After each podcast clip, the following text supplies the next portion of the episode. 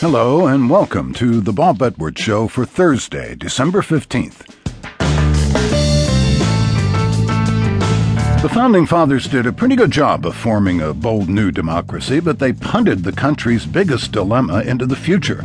235 years later, we're still trying to resolve matters involving race. Harvard law professor Randall Kennedy is my guest today. He's the author of The Persistence of the Color Line Racial Politics and the Obama Presidency. then I'll talk with Joe and Terry Graedon, the husband and wife co hosts of the public radio program The People's Pharmacy. They'll discuss their newest book titled Top Screw Ups Doctors Make and How to Avoid Them. It's estimated that at least half a million Americans die each year from preventable medical mistakes. Música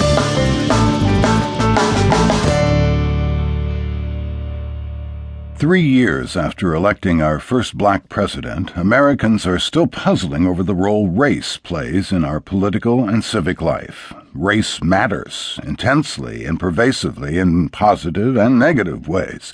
We know that. We also know that the election of Barack Obama did not signal the start of post racial America, as some had euphorically hoped. Randall Kennedy has written extensively on the subject of race in America. His latest book is The Persistence of the Color Line Racial Politics and the Obama Presidency. Kennedy is a professor of law at Harvard, a graduate of Princeton and Yale Law School.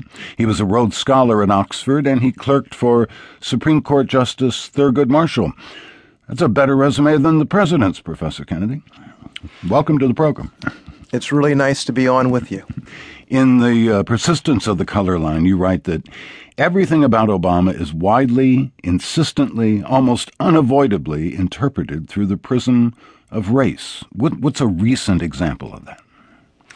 Well, I mean, one continuing example is the question how much of the opposition to President Obama has a racial basis to it? People have been arguing about that since he won uh, the White House. And uh, the answer to that question is a very complicated one. You compare Obama's task to John F. Kennedy's when he was running to be the first Catholic president. Obama had to convince America it was safe to put a black person in the Oval Office. Is that a really direct comparison, faith to race? Uh, yeah, in fact, throughout my book, I compare uh, Obama to Kennedy, and I think that they did have similar missions. Uh, Kennedy had to assuage the anxieties of uh, non Catholics, and Obama had to assuage the anxieties of uh, non blacks. And both of them engaged in some of the same.